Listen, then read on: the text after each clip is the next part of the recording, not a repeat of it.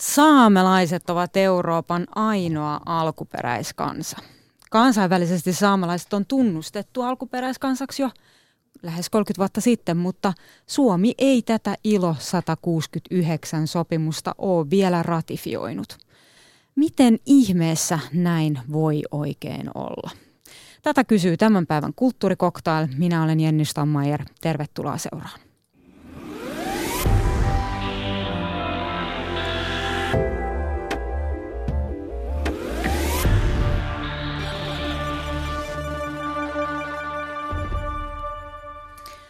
Saamelainen taiteilija-aktivistiryhmä Suohpan Terror sai tämän vuoden kritiikin kannukset. Vuodesta 2012 nimettömänä toiminut ryhmä on tunnettu performanssitaiteestaan ja julistetaiteestaan. Kulttuurikoktail onnittelee. Suopan terror vastustaa Saamen maan luonnonvarojen riistoa, saamelaiskulttuurin kaupallistamista ja omimista sekä alkuperäiskansan näkökulman sivuuttamista poliittisessa päätöksenteossa taiteilijoiden näkökulmasta. Se on puhunut alkuperäiskansaan kohdistuvasta rasismista ja saamelaisten oikeudesta kulttuuriin ja saamelaiseen identiteettiin – ja Suohpan terror on myös kiinnittänyt huomiota siihen, kuinka Suomi ei ole ratifioinut alkuperäis- ja heimokansojen asemaa koskevaa kansainvälistä ILO 169 sopimusta. Ja tämä taiteilijaryhmä esiintyy nimettömänä ja se kertoo jotakin ehkä tästä latautuneesta ilmapiiristä, mikä tällä hetkellä saamelaisten, saamelaiskysymyksessä vallitsee. Studiossa on Mikaeli Langenvainio. Tervetuloa. Kiitos paljon. Mikael Langenvainio, sinulla on pitkällinen kokemus kriisin hallinnasta ja konfliktin ratkaisusta. Olet toiminut lähi alueella, Itä-Euroopassa, myös Afrikassa. Ja nyt kun ajattelet tätä saamelaiskysymystä, niin minkälaisena se sinun näkökulmastasi näyttäytyy, että on tällainen pattitilanne, kun vuosikymmenestä toiseen ei ole saatu ä, alkuperäiskansalle oikeuksia ratifioitua? Mikä nyt tällä hetkellä Suomessa on tilanne? No se on tosi, tosi mielenkiintoinen ja ilman muuta vaativa tilanne, että, että tota, itse on työskennellyt lähinnä poliittisissa konflikteissa, joissa – joissa poliittiset ja demokraattiset ja, ja oikeusjärjestelmän instituutiot ei, ei toimi ja enemmän tämmöisissä rauhanvälitystehtävissä ja, ja, ja siellä sitten usein luodaan, luodaan edellytyksiä rauhanprosessille ja, ja kansallisille dialogeille ja ikään kuin alustoille, joissa pystytään käsittelemään näitä kansallisia kiistoja. Ja, ja tuota, ja, ja, mutta kun puhutaan alkuperäisväestöistä, niin, niin silloin pitää kyllä hyvin tarkkaan miettiä, vaikka meillä on demokraattiset instituutiot, päätöksenteko ja oikeusjärjestelmä, joka pitäisi käsitellä näitä, näitä kysymyksiä, niin jos koetaan, että ne ei kuitenkaan pysty sitä tekemään, että, että korkeimman hallinto-oikeuden päätökset saamelaiskansalaisuuksien myöntämisestä on väärät tai ilon kansainvälisen niin sopimuksen ratifiointi ei onnistu – ja, ja koetaan, että se ei, se ei niin kuin toimi, niin pitää kyllä miettiä, että miten, miten niin kuin saamelaisten ääni ja, ja osallistuminen poliittiseen prosessiin varmistetaan, koska hän on kuitenkin erityisryhmä ja kansa ja, ja silloin pitää todella niin kuin tarkkaan miettiä, että miten voidaan kehittää instituutioita, jotta varmistetaan, että saamelaisten ääni tulee kuulluksi. No mitä sä sitten niin kuin, äh, muiden kokemusten perusteella voit niin kuin, ikään kuin luoda tässä uhkakuvia, että tässä on nyt jo 30 vuoden pattitilanne, mutta että mikä se sitten on, että jos yhteiskunta ei tunnusta äh, alkuperäiskansan oikeuksia? No usein kaikki lähtee niin kuin historiankin käsittelystä, että, että alkuperäisväestöllä on, on aina semmoinen historiallinen oikeus omiin maihinsa, kulttuurin, kieleen ja oman tyyppiseen hallintaankin. Ja sen ymmärtäminen on A ja O ennen kuin keskustellaan asioista. Ja, ja silloin tämmöisen vuorovaikutuksen luominen sosiaalisella tasolla ihmisten välillä, mutta myös niin kuin poliittisten instituutioiden tasolta, että ymmärretään hyvin alkuperäisväestön alkuperä ja, ja, ja heidän niin kuin vaatimukset, näkemykset – omasta identiteetistä olemassaolostaan tänä päivänä, niin kaikki lähtee mun mielestä niin kuin sieltä historian ymmärtämisestä ja keskustelusta.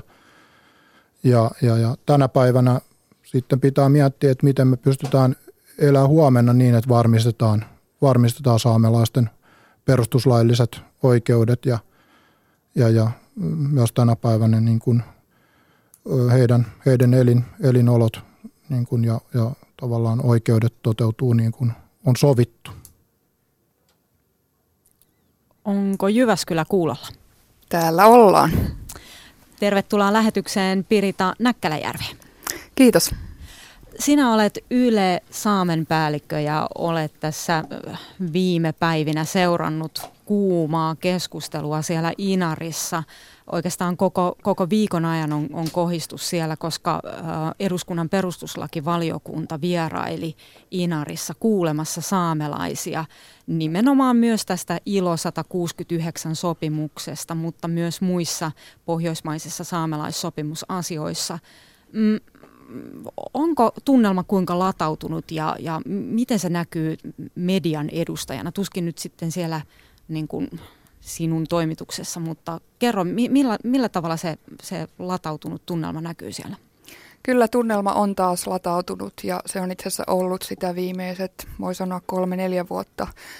Tilanne aina ryöpsähtää tietyin väliajoin, kun vaikka Suomen valtio rupeaa jotain suurempaa hanketta edistämään tai on ne paikat, että pitäisi tehdä päätöksiä.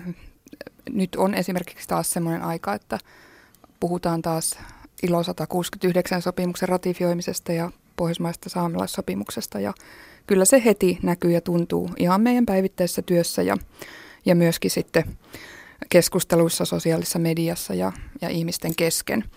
Ja näissä tilanteissa sitä tulee mietittyä, että ymmärtääköhän sitä itsekään vielä, että minkälaisen pelin ja keskustelun pelinappulana sitä tässä on, kun johtaa saamelaisten mediaa ja saamenkielistä mediaa osana Yleä, että tässä on niin isoista intresseistä ja isoista asioista kyse, ei vain keskustelusta siitä, että kuka on saamelainen tai miten saamelaiset pääsevät päätöksentekoon, vaan kyseessä ovat valtavat intressit täällä arktisella alueella ja globaalistikin täällä pohjoisella pallonpuoliskolla arktisten luonnonvarojen hyödyntämisestä ja ihan vaikkapa Suomen taloudellisesta tulevaisuudesta, että kun on tässä myrskyn silmässä ja kokee paljon painetta, jopa painostusta esimerkiksi poliitikoiden taholta koskien tätä saamelaiskeskustelua ja sitten ihan nettihäirintää olen kokenut, jonka takia olen ollut pitkillä sairaslomilla, niin, niin tulee tosiaan mietittyä, että,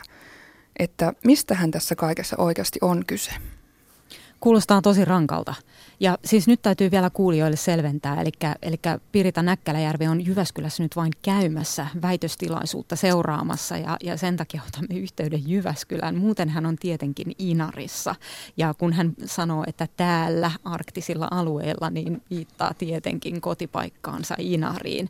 Mutta Pirita, jatka vielä tuosta, että, että mitä ihmeen vihapostia muka tässä saamelaisasiassa voidaan lähettää. Tämä tuntuu ihan absurdilta.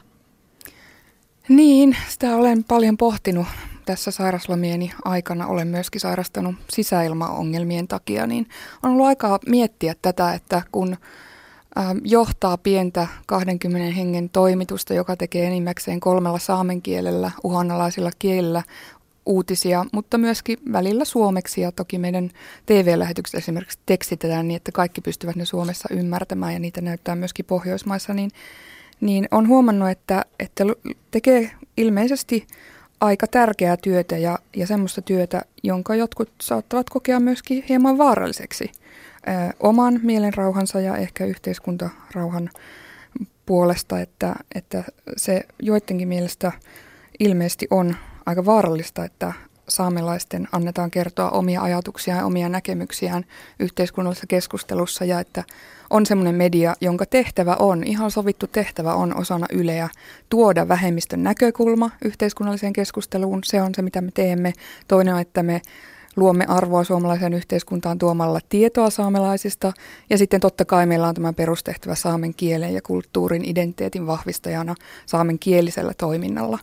Mutta kaiken kaikkiaan jotkut ihmiset kokevat tämän toiminnan ja varsinkin kun sitä johtaa ja koittaa tehdä sitä kunnianhimoisesti, aktiivisesti ja hyvin ammattimaisesti, niin jotkut ihmiset kokevat tämän toiminnan ja, ja saamelaisista uutisoimisen niin vaarallisena asiana, että he haluavat painostaa esimerkiksi minua. Olen saanut äh, saamelaispoliitikoilta – paljon painostavia viestejä. Minua koittaa painostaa, koittaa vaikuttaa meidän journalistisiin ratkaisuihin, meidän sisältöihin ja olen saanut myöskin tuossa saamelaiskäräjä vaalien aikaan eräältä ehdokkaalta, joka myöskin valittiin suurilla luvuilla saamelaiskäräjille edustajaksi, niin sain häneltä semmoisen viestin, jossa hän epäsuorasti syytti minua osallisuudesta erään ihmisen kuolemaan. Se oli todella rankka kokemus. Siitä, kun olen nyt selvinnyt, niin kaikki tämmöiset pienet painostukset, mitä tässä pari viime päivää on joutunut kokemaan ja kestämään, joilla on yritetty rajoittaa sitä, että mitä me meidän uutissa kerromme, niin ne ei sinänsä enää tunnu niin kaksisilta, kun on tämmöisen kamalan syytöksen joutunut käsittelemään. No nyt sun täytyy tällaiselle eteläsuomalaiselle toimittajalle kertoa, että mistä ihmeestä tuossa on oikein kyse, että et, et mikä tuossa kuumentaa niin paljon tunteita, että onko se se, että et, et saamelaisilla, vain tietyillä saamelaisilla on oikeus olla saamelainen, vai onko ne, mit, mitä ristiriitoja tässä oikein on? No haluaisin ehkä ajatella tätä niin kuin laajemmin, että se on varmaan, ne on varmaan aika tunnettuja ne jännitteet, jotka liittyy siihen, että kuka on saamelainen ja kuka pääsee sitten ähm, äänestämään saamelaiskäräjien vaaleissa ja niin edelleen, mutta se ei ehkä ole niin kiinnostavaa. Ehkä kiinnostavampaa on pohtia sitä, että mitkä on ne tasot, joihin saamelaiset haluamattaan tai, tai myöskin ihan aktiivisesti ikään kuin sekaantuvat. Eli joskus ajattelen, että, että varmaan tiettyjen ihmisten mielestä on hyvin ärsyttävää, että on olemassa tämmöiset saamelaiset Suomessa. Meitä on vain 10 000 Ää, mutta me olemme aika näkyvä ja äänekäs ja omista oikeuksistamme tietoinen joukko. Meillä on alkuperäiskansa oikeudet, joihin tuossa viittasitkin tuossa lähetyksen alussa. Ne eivät mene mihinkään pois, vaikka kuinka niitä vastu, vastustettaisiin. Ja meillä on uusi nuori sukupolvi, kuten Suohpan terror, ryhmä, joista muutamat on myöskin nyt sitten jo alkaneet esiintymään omilla nimillään, niin, jotka on todella sitoutuneita saamelaisen yhteisön rakentamiseen ja haluavat edistää saamelaisten elämää. Mutta sitten kaikki tämä on, on niin kuin yhteydessä niin moniin eri tasoihin. Mietiskelin tuossa on ainakin neljä tasoa, jotka voi tunnistaa. Eli saamelaiset on osa globaalia keskustelua arktisten luonnonvarojen hyödyntämistä, jossa Tietenkin se vaikeus on se, että saamelaiset on arktisen alueen alkuperäiskansa, yksi alkuperäiskansoista arktisella alueella, se on meidän koti ja silloin meillä täytyy olla oikeus osallistua siihen päätöksentekoon, että pystytetäänkö käsivarteen kaivos tai, tai porataanko jäämereltä öljyä tai niin edelleen. Toinen taso on kansallinen, saamelaiskäräjien ja valtion välit ovat heikentyneet, voi sanoa viimeisen vuoden aikana. Se liittyy saamelaisten itsemääräämisoikeuteen kansana. Me olemme erillinen kansa, jolla on oma kulttuurikieli, oma elämäntapa ja ja tuota, jotkut saamelaisaktivistit menevät jopa niin pitkälle, että sanovat, että he eivät koe olevansa esimerkiksi ruotsalaisia. Lauleja Joika ja Sofia Jannok on puhunut tästä, että hän on saamelainen ja haluaa elää saamelaisena. Ei hänellä ole haluakaan olla ruotsalainen. Ja saamelaiskäräjien puheenjohtaja Tiina Sanilla Aikio on puhunut siitä, että saamelaiskäräjät kokee, että valtio on pettänyt heidät, että on ollut näitä isoja saamelaisia koskevia lakihankkeita kes- kesken, ja juuri kun niistä piti tehdä päätöksiä, niin sitten ne joko jäädytettiin tai hyllytettiin, ja se on ollut suuri pettymys saamelaisille. Mutta sitten tullaan näihin paikallisiin, paikallisiin tasoihin, mis, mihin tuossa viittasit, eli on tämä paikallistaso, vaikkapa Inari, jossa itse asun, jossa on paljon erilaisia ihmisiä, suomalaisia, saamelaisia, kolmen eri sortin saamen kielen puhujia. Meille tulee paljon ulkomaalaisia. Meitä on paljon siellä erilaisia ihmisiä ja totta kai se aiheuttaa sitten jännitteitä siinä, että kuka siellä saa päättää esimerkiksi maankäytöstä. Ja nämä konfliktit sitten pirskahtelee myöskin teille valtaväestölle näkyviin usein. Siellä on taustalla myös vanhoja kaunoja, ennakkoluuloja ja jopa rasismia. Ja sitten neljäs taso josta tällä hetkellä saamelaiset ei oikeastaan halua puhua ollenkaan, koska monet kokee esimerkiksi aktivisti Pauliina Feodorov, ohjaaja myöskin, niin elokuvaohjaaja ja teatteriohjaaja on sanonut viime aikoina, että hän ei halua puhua saamelaisen yhteisön sisäisistä jännitteistä ja ongelmista, koska ne käännetään meitä vastaan.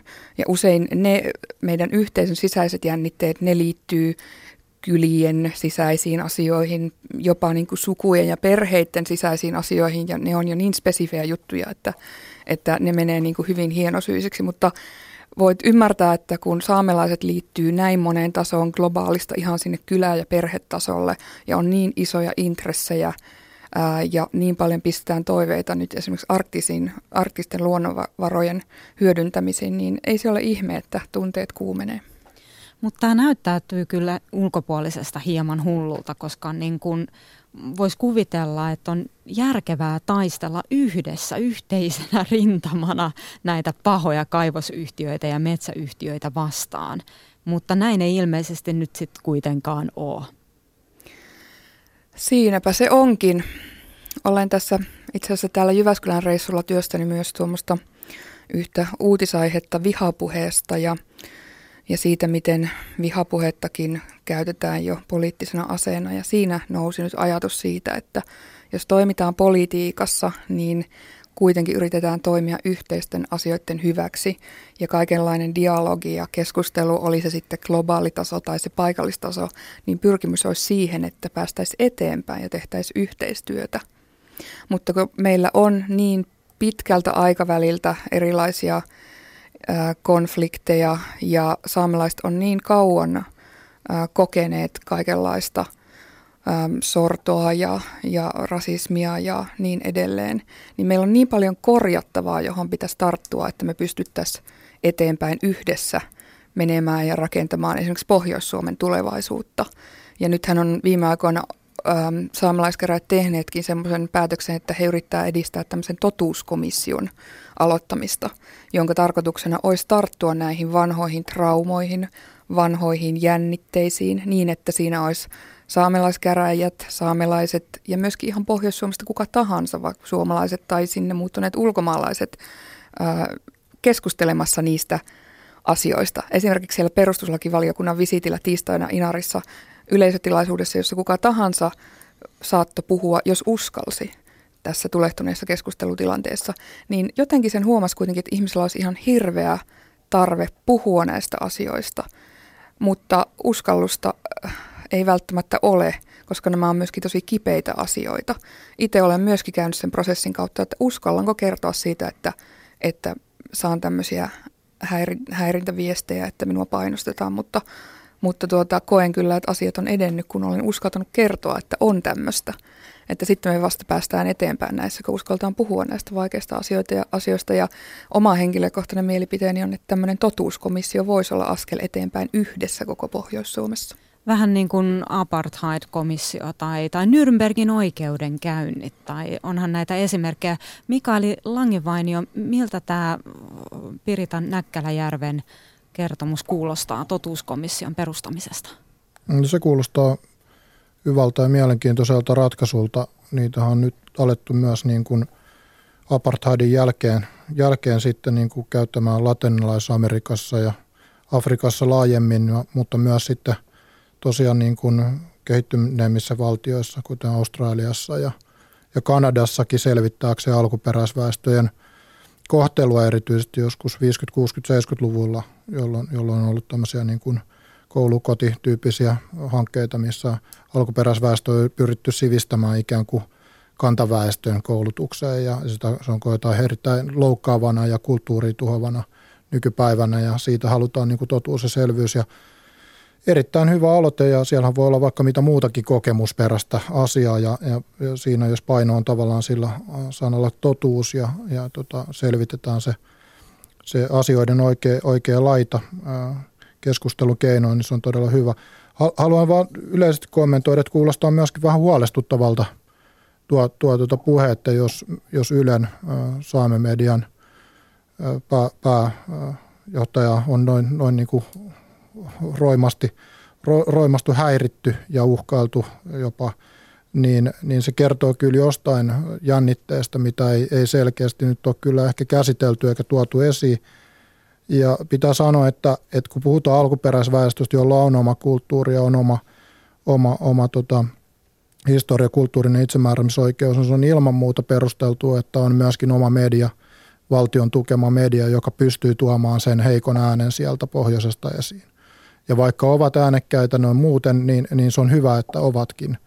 Mutta ei, ei pitäisi olla niin, että alkuperäisväestö joutuu olemaan niin äänekäs saadakseen perusoikeutensa ja kansainvälisen lainsäädännönkin näkökulmasta tuotua esiin. Ja sitten nämä eri tasojen konfliktit, mitä tässä syntyy, ne on intressiristiriitoja, törmäyksiä, mitä vaan syntyy, kun ihmisten väliset kulttuuriset, kielelliset, taloudelliset, poliittiset intressit menee ristiin ja, ja niitä pitää pystyä käsittelemään ja Pirita todella hyvin niin kuin peräkuuluttaa tätä dialogin voimaa ja, ja itse on sitä nähnyt noin, noin 10-15 maassa, maassa seurannut erinäköisiä rauhan prosesseja ja, ja tota, kansallisia dialogeja ja tämän tyyppisiä, niin, niin se, on, se on ainut niin kuin keino, millä konflikteista päästään rauhanomaisesti eteenpäin ja kestävällä tavalla.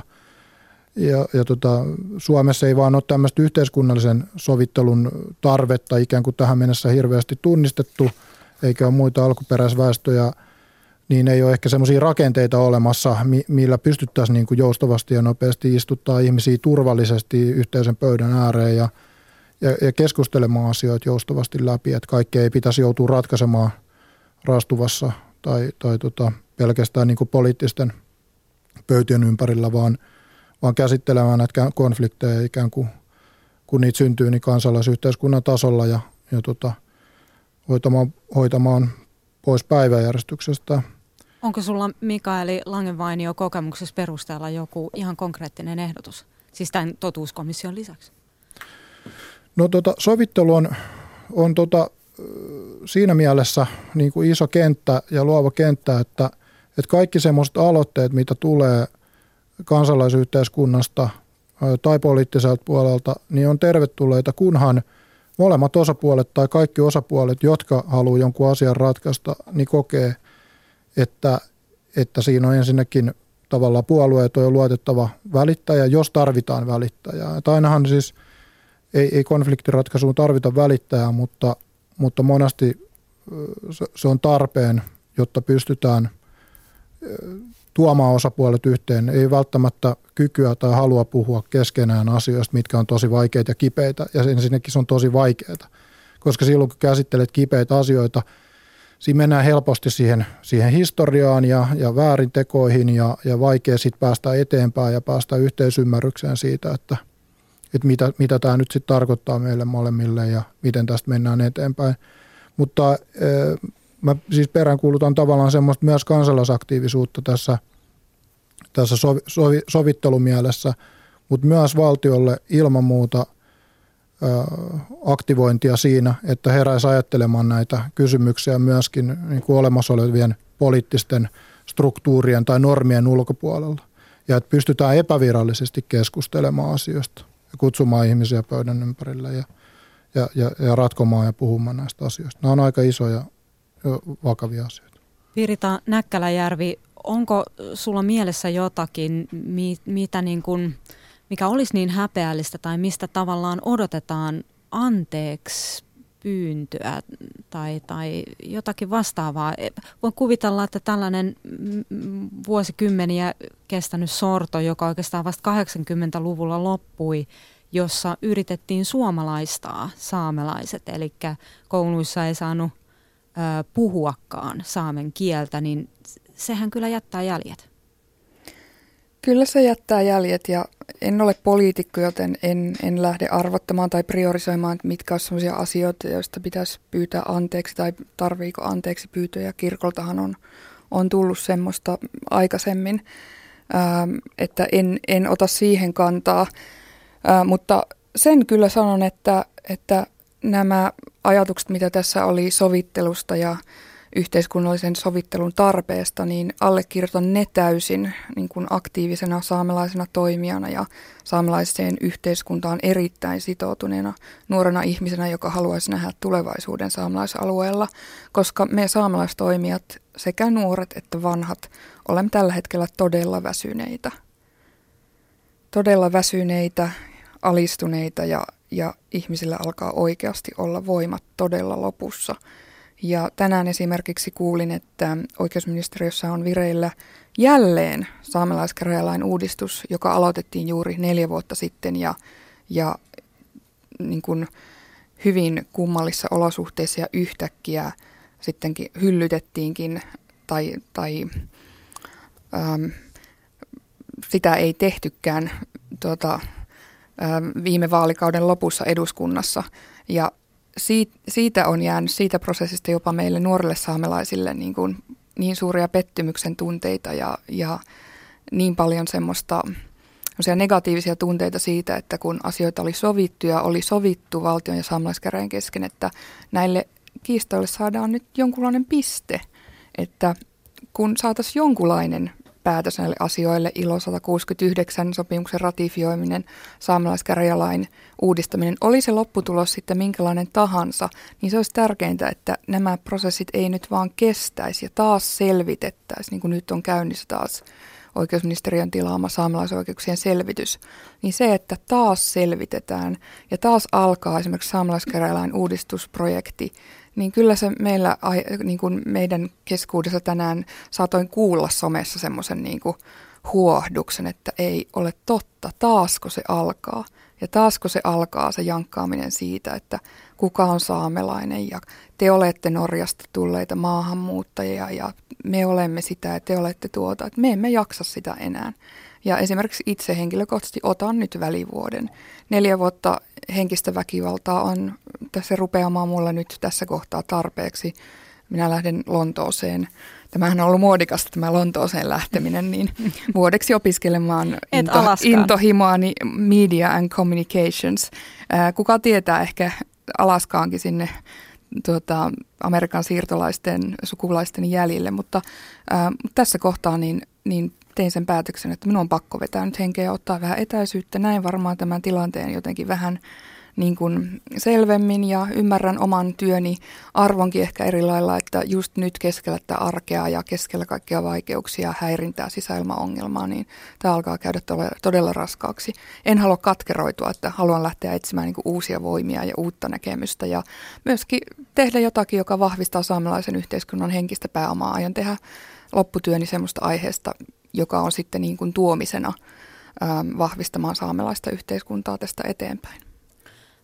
Täysin ymmärrettävää ja nyt olisi kiinnostavaa myös kuulla äh, konfliktin ratkaisijalta, että kuinka tavallaan tyypillistä tämmöinen niin väsyminen ja, ja uupuminen on, että et, et sitten tulee myös tehtyä ehkä sellaisia kompromisseja, joit, jotka ei olisi ollut tarpeen, koska joutuu vaan alistumaan. Mikaeli Langevainio. No toi on kyllä hyvä, hyvä kysymys.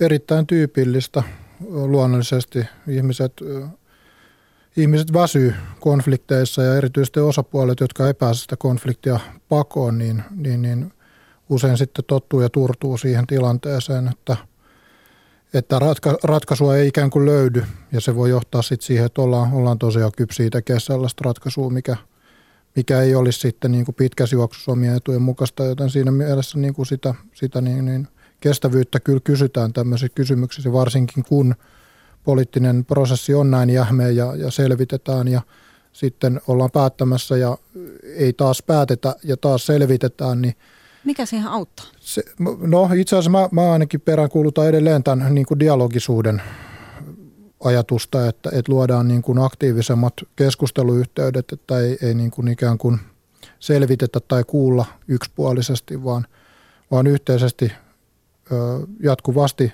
ikään kuin käsitellään, ratkaistaan asioita. Toki toki niin kuin erittäin vaikea, vaikea to, kysymys, koska tässä varmasti on erittäin monenlaisia harkintoja, mitä liittyy valtion, valtion niin kuin, ö, maan, esimerkiksi nämä maankäyttöoikeudet ja ni, niihin liittyvät edut ja muut ihmiset, jotka asuu Ylä-Lapissa ja, ja näin poispäin. Et siellä on varmasti hirveästi niin kuin pohdintaa ja harkintaa, mikä on tosi luonnollista, mutta jos siitä lähtee niin kuin kasvot siltä prosessilta ja, ja, ja, ja ei kuulla niitä argumentteja aidosti ja, ja tota, luoda semmoista vuorovaikutusta eri ryhmien välillä, niin, niin, niin ei, ei tämmöiset niin kuin, tämmöiset päätökset, niin, niin niissä kestää sitten pidempään ja, ja joskus se voi, kompromissi voi olla kyllä ihan hyvä asiakin, mutta se ei synny ilman sitä dialogia, että se ei synny näillä, näillä selvityksillä ja selvityksillä, että, että ja, ja niin kuin tässä tuli esiin, että on, on, on kuitenkin tämmöistä menneisyyden taakkaakin, joka pitäisi ehkä käsitellä. Niin kuin. Tuo oli hyvä, mitä sanoit kompromissista. Eduskuntaanhan tuli nämä isot saamelaishankkeet, saamelaiskäräjälaki ja ILO 169 sopimuksen ratifiointi tuossa edellisen vaalikauden lopulla. Ja nehän oli kompromisseja, ne oli saamelaiskäräjän ja Suomen valtion välisiä kompromisseja ja, ja siellä oli sovittu tietyt reunaehdot ja et esimerkiksi maa-oikeuksiin Ylä-Lapissa valtion mailla ei kosketa. Ja, ja ymmärtääkseni niin kuin vallitsi laaja ymmärrys siitä, että tämä on paras mahdollinen ratkaisu ja esimerkiksi saamelaiskäräjät oli valmiiksi, valmiit sen hyväksymään. Ja sen takia se pettymys oli niin suuri, että edes kompromissi ei kelvannut, vaan se asia taas jäi kesken ja nyt taas aloitetaan alusta. Ja kyllä se meitä väsyttää se ajatus, että me aloitamme taas alusta. Ja taas alkoi selvitystyöt, joissa esimerkiksi saamelaiset ei ole mukana. Ja, ja kaikki niin kuin siihen liittyvät lieveilmiöt tulee taas takaisin. Tämä riitely, painostaminen, ikävä ilmapiiri. Kun menet kauppaan, niin sun täytyy katsoa sieltä ovelta, että ketä täällä on, uskallanko mennä, saanko huudot jossain nurkan takana. Ää, ei uskalla vastata kaikkiin puheluihin, koska sieltä voi tulla joku linjoja myöten. Ää, lapsiperheet ei viitsi ottaa kantaa – saamelaisasioihin, koska heidän pitää koulumaailmassa ja, ja lasten toiminnoissa tulla toimeen kaikkien kanssa. Eli tämä niin kuin alkaa tämmöinen vitkuttelu niin kuin vaikuttamaan ihmisten ihan arkielämään niin kuin todella huolestuttavalla tavalla ja myöskin jonkun verran mielestäni kaventamaan sananvapautta, että meillä on aikaisemmin ollut paljon aktiivisia kommentaattoreita, joita olemme saaneet haastatteluihin, mutta me alamme näkemään sitä, että ihmiset eivät halua antaa haastatteluita, koska jos he antavat haastattelun tai jonkun lausunnon, niin seuraavana päivänä heidät anonyymisti haukutaan ja revitään rikki jossain blogikirjoituksessa. Ei ihmiset jaksa tämmöistä. Tälle täytyy tulla stoppi tämä tuntuu olevan valitseva ilmapiiri Suomessa jotenkin ihan, ihan ylipäänsä. Mikael Langinvainio, se työskentelee tällä hetkellä esimerkiksi myös kuntien ö, turvapaikkakysymyksien sovittelussa ja, ja sulla on varmasti kokemusta myös niin kuin tällaisesta vihapuheesta ja, ja erilaisista ennakkoluuloista liittyen maahanmuuttajiin ja, ja turvapaikanhakijoihin, niin mitä jos tätä niin kuin nostaa tavallaan myös semmoiselle niin yleisemmälle tasolle, niin, niin minkälainen suomalaisen minkälainen suomalainen sovittelun kulttuuri on? Mitä, mitä siitä voidaan sanoa? Että miten hyviä me ollaan ylipäätänsä niin kuin sietämään toisten toisten mielipiteitä, eriäviä mielipiteitä? Me ollaan aika semmoinen fakta- ja normiorientoitunut yhteiskunta ja, ja normiyhteiskunta, että ollaan nojattu aika paljon niin kuin lain, lainsäädäntö tai oikeusjärjestelmään niin kuin konfliktien ratkaisussa ja, ja poliittisen järjestelmän poliittisten konfliktien ratkaisussa, joka on, on tietysti hyvä lähtökohta, mutta silloin kun puhutaan niin kuin yhteiskunnallisista jännitteistä, joita syntyy – erilaisten etnisten ryhmien välille, esimerkiksi turvapaikkatilanteessa, niin, niin silloin se, se semmoinen niin kuin valmiiden päätösten ja normien niin kuin odottaminen on, on turhaa, koska niitä ei ole, ole olemassa. Ja vaikka olisi, niin, niin, niin jos niitä ei noudateta, niin ne tulevat nousevat konfliktit pitää käsitellä ja kaikkea ei tulisi käsitellä niin kuin oikeusjärjestelmän kautta aina – Meillä on ihan kattava ja hyvä rikos- ja riita-asioiden sovitteluverkosto, joka on, on niin kuin lainsäädäntöön perustuva ö, mahdollisuus kaikille kansalaisille käsitellä periaatteessa kaikki riita- ja rikosasiat ö, sovittelun keinoin, eikä, eikä lähteä sinne oikeustielle, joka on, joka on itsessään hyvä, hyvä asia. Mutta niin, niin, mitä puhutaan niin kuin tavallaan yksittäisten ihmisten konfliktiratkaisukyvystä, niin varmasti se suhteellinen niin kuin homogeenisyys, mikä, mikä suomalaisessa kulttuurissa on, on ja, ja tota, tavallaan meidän, meidän historiastakin, että on, on vain niin kuin yksi alkuperäisväestö esimerkiksi ja aika vähän niin kuin vähemmistöjä, niin, niin eletään semmoista murroskautta tavallaan, missä, missä joudutaan oppii elämään monimuotoisuuden kanssa, joka vaatii kyllä sit niin kuin sitä dialogitaitoa ja halukkuutta. Ja, ja konfliktit kärjistyy sillä vähän salakavalasti, että aina ei tarvitse se niin kuin vielä, vielä niin kuin verenroiskua, että konflikti on olemassa, vaan, vaan siinä on niin kuin erilaisia vaiheita, miten konfliktit eskaloituu ja se alkaa yleensä niin kuin asenteiden koventumisesta, eikä tule vähän niin kuin vaivihkaa, että nyt tapahtuu tollainen ja ne on, ne on vähän niin kuin kaikki tommosia ja sitten niin kuin polemisoidaan asiat ja debatoidaan ja jäykennetään kantoja, että, että tota, et, et nyt mä oon kyllä tosi vahvasti tätä mieltä. Ja se on ikään kuin semmoinen vähän semmoinen kansallinen ja niin kuin psykofyysinen reaktiokin usein, että – että kun sä alat niin kuin huomaa, että sä oot konfliktissa jännityt ja sä rupeat puolustaa kantoja ja sä rupeat näkemään asiat omalta kantiltasi ja ehkä näkemään sen toisen vähän niin kuin huonommassa valossa ja sitten tulee luonnostaan tämmöisiä voimannäyttöjä, katupartiotyyppisiä esimerkiksi niin kuin asioita, jotka voi perustua ja perustuvatkin usein ihan aitoon pelkoon, mutta myös sitten tämmöiseen niin kuin haluun näyttää voimaa – joka on konfliktin eskalaatio, niin kuin teoriassa ihan sellainen perinteinen niin kuin yksi vaihe, millä mennään vähän syvemmälle taas sinne konfliktiin, jossa sitten seuraavaksi on tavallaan tämmöistä koalitiot, että joko saat meidän puolella tai saat noiden puolella, mutta sun pitää valita. Ja sitten aletaan niin kuin menettää kasvoja, jos ei, ei, ei tota olla oikeassa porukoissa ja tulee polarisaatio tai erinäköistä semmoista niin kuin sosiaalista painetta. Ja sitten nämä kaikki tämmöiset uhkaukset ja uhkaukset ja tämmöiset niin kuin mustamaalaamiset, niin ne on myös niin kuin merkkejä konfliktista.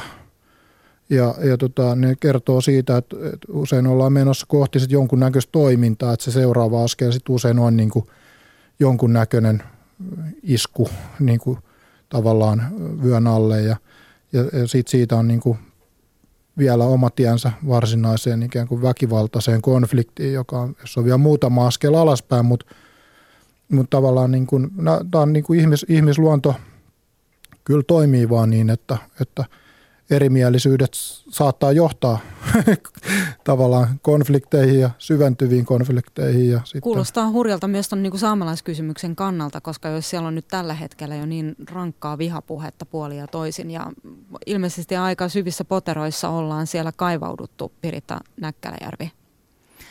Kyllä se siltä vaikuttaisi, että juuri tuo, mikä mitä on tuossa, seuraava askel? Mitä tuossa kuvailit Mikael Langenvainio, että tuo kuulosti kaikki niin kauhean tutulta valitettavasti. Ja tänään on sitä pohtinut, että kyllä se seuraava askel on, että täytyisi löytyä tapa keskustella asioista. Että tuntuu, että ihmiset ja nämä eri puolet niin kuin ikään kuin keskustelee toistensa ohi. Ja saamelaiskäräjäedustaja Aslak Holmberg esimerkiksi kirjoitti tässä noin viikko sitten Lapin kansassa kulttuurisesta muurista. Minusta se oli aika mielenkiintoinen termi, en ole ihan varaa mitä hän sillä tarkoittaa, mutta mietin, että onko meillä, vaikka asumme samalla alueella samassa kylässä, niin silti jonkinlaisia kulttuurisia muureja siinä, miten me ymmärrämme maailman, miten me ymmärrämme yhteiskunnan, miten me näemme Suomen valtion, miten me näemme itsemme, miten me keskustelemme, niin edelleen, että on niin monta asiaa, joissa pitäisi niitä siltoja yrittää rakentaa. Ja, ja samalla lailla mediassa täytyy miettiä sitä, että millä tavalla niitä siltoja täytyy rakentaa ja että millä tavalla pystyttäisiin pääsemään siitä tilanteesta, että vain aina jokainen keskustelija tai osapuoli tai ryhmä kertoisi sen oman näkemyksensä, niin miten saataisiin se dialogi käyntiin ja se, että etittäisiin niitä yhteisiä asioita ja oikeasti puhuttaisiin asioista ja, ja niin kuin mentä syvemmällä niissä kuin vain se, että jokainen jättää oman lausuntonsa ja tässä on tämä, miten me tämä ajatellaan ja me kopipeistetaan se uutisiin ja sillä selvä. Että pitäisi jollakin tavalla pystyä myöskin enemmän tarjoamaan niitä keskustelufoorumeita. Tähän mennessä esimerkiksi meillä yleensä, missä ei valitettavasti ole hirveästi ollut mahdollisuuksia semmoiseen.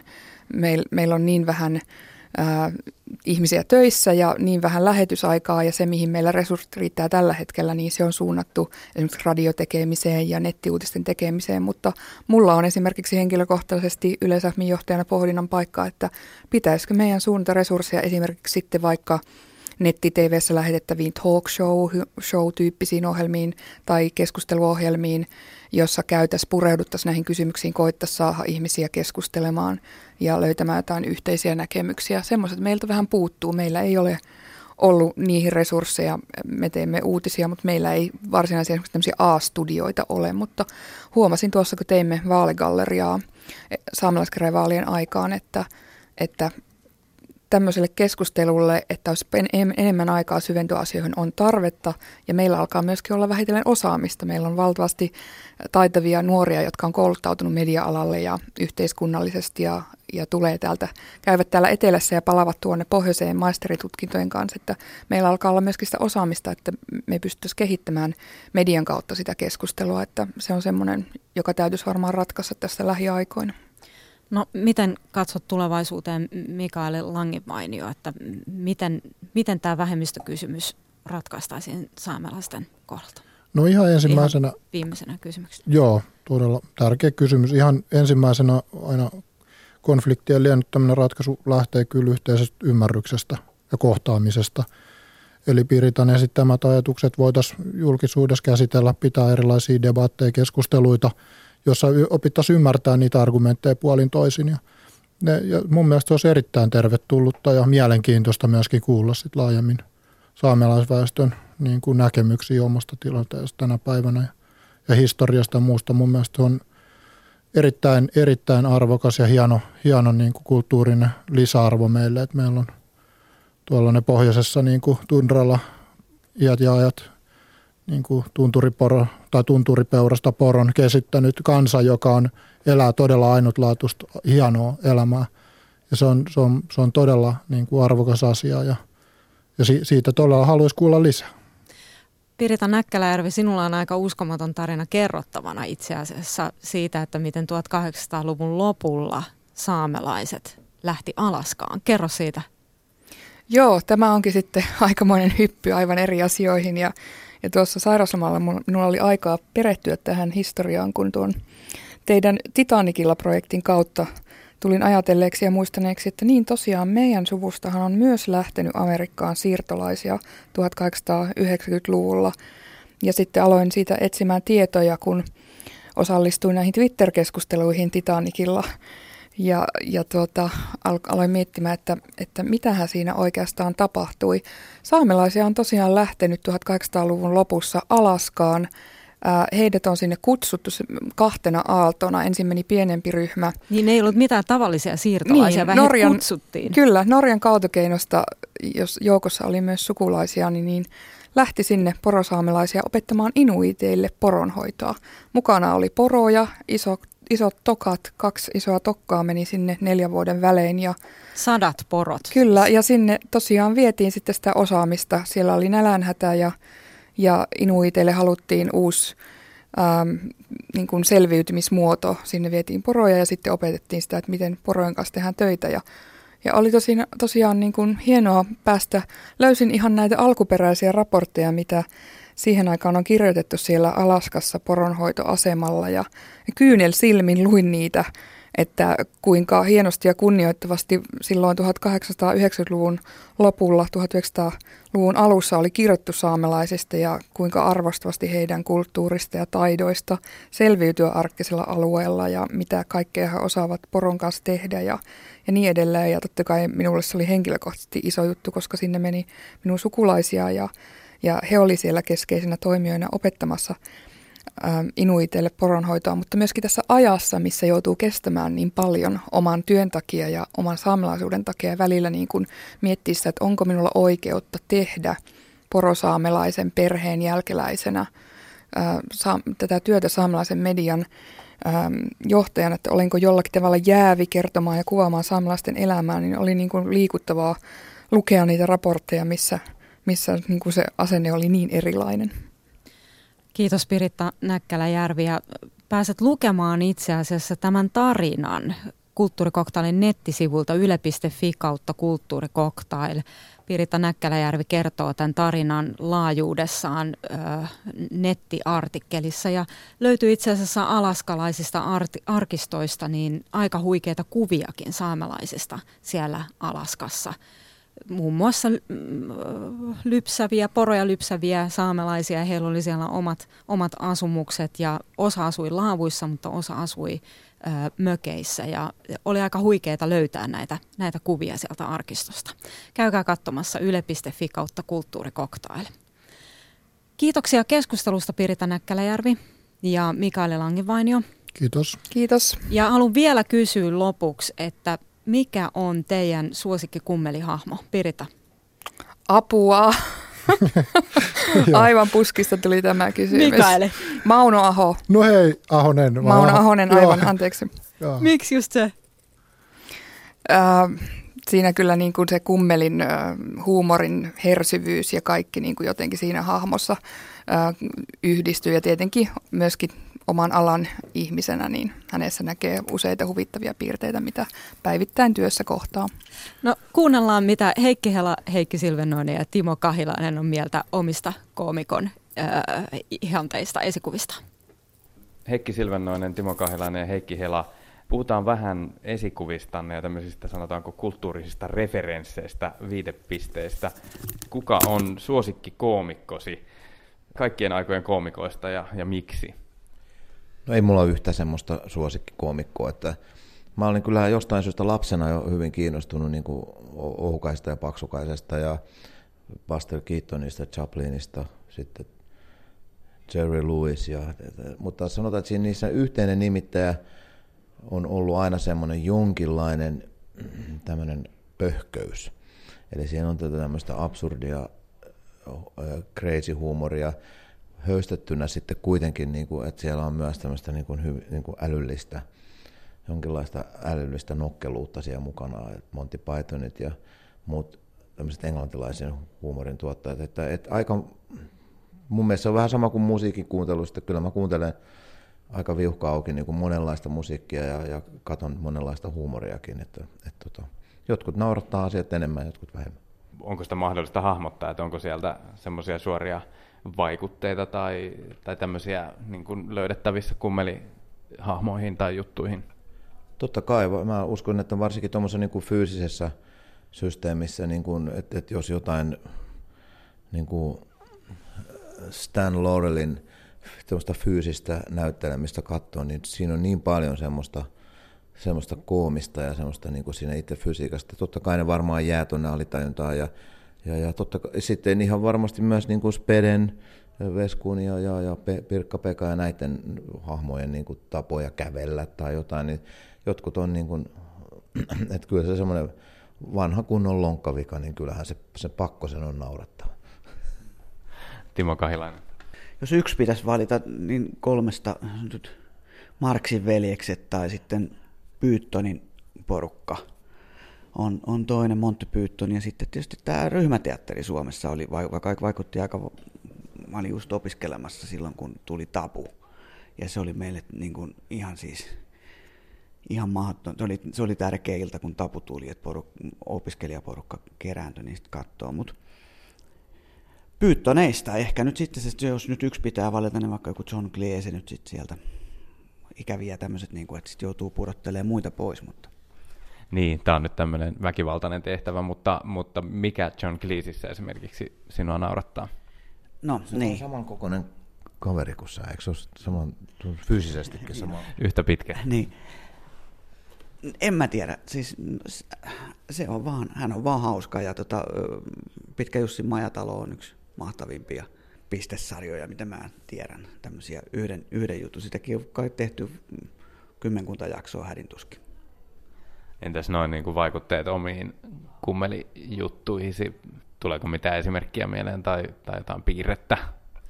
No varmasti me ollaan pyytty niille jotain velkaa. Että tota, ja, ja totta kai näille Spedelle ja Veskulle, että sieltähän ne ja totta kai PPlle ja muille. Että tämä on tämmöistä jatkuvaa kierrätystä ja niin se pitää ollakin, että, että samat jutut oikeastaan on tehty jo moneen kertaan ja niihin vaan aina uusi kulma pitäisi löytyä sitten. Mitä sanoi Heikki Hela?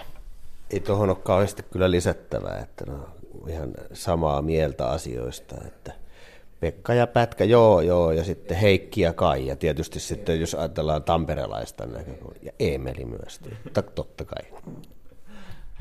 Mikäs näissä nyt esimerkiksi naurattaa? Joo, se, se, on, se on tietenkin, no toinen on pätkä ja toinen on pitkä. Se on tietysti se, ja yksi puhuu savon murretta, niin siinä on aika hyvä lähtökohta. Ja hassu hattu, tai hassut hatut. Kyllähän tämmöinen fyysinen komiikka on tietysti niin kuin meilläkin, että kaikissa ihmisissä on jotain, hahmoissa on jotain pientä virhettä, että on puhevikaa, tai, tai oikeastaan kaikilla on jonkinlainen puhevika, ja jos ei muuta, niin se puhuu Tampereen murretta joka tapauksessa.